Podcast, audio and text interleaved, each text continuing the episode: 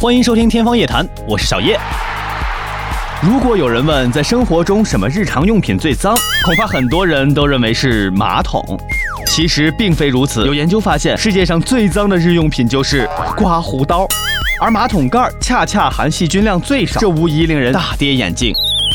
在这项研究中，科学家利用一种专业的仪器，对人们最常接触的多种日用品，如马桶盖、粉饼、刮胡刀、毛巾、牙刷、口罩、话筒、枕套、计算机键盘等，进行了细菌数检测。结果显示，人们认为最脏的马桶盖含菌量却最低，仅为十万每立方厘米；而刮胡刀的含菌量是最高的，为一百二十多万每平方厘米，是马桶盖的近十二点五倍。此外，口罩其次，含菌量为三十万每平方厘米，是马桶盖的三倍；牙刷为二十五万每平方厘米，是马桶盖的二点五倍。也就是说，我们不得不接受，每刷一次牙就如同吞下了二点五个马桶盖的细菌。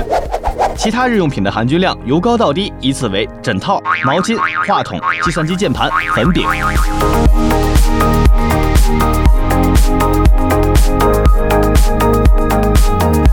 再补充几句，钞票这个东西人人都喜欢，但殊不知这一张钞票上充满了细菌。钞票在市面上的流通，什么地方都去过，从收银员到商业行政办公室，再到街上的流浪汉，每个地方都会让钞票沾染上大量的细菌。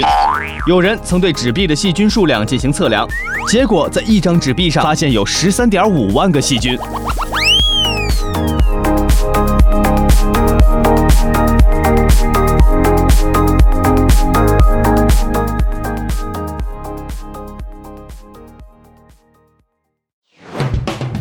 感谢收听《天方夜谭》，我是小叶，拜拜。